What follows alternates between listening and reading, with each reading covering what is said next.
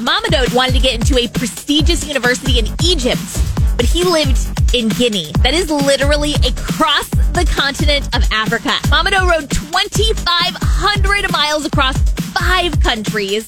He was detained on three separate occasions without cause or charge.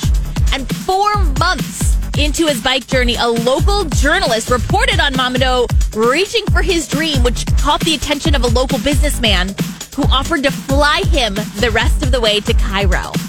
Now, the school was so impressed with his efforts and offered him a full scholarship for Islamic studies and engineering. And when Will Smith heard about it, he offered to buy the man a new bike and a laptop for his studies. The lesson here is to never let anything get in the way of your dream.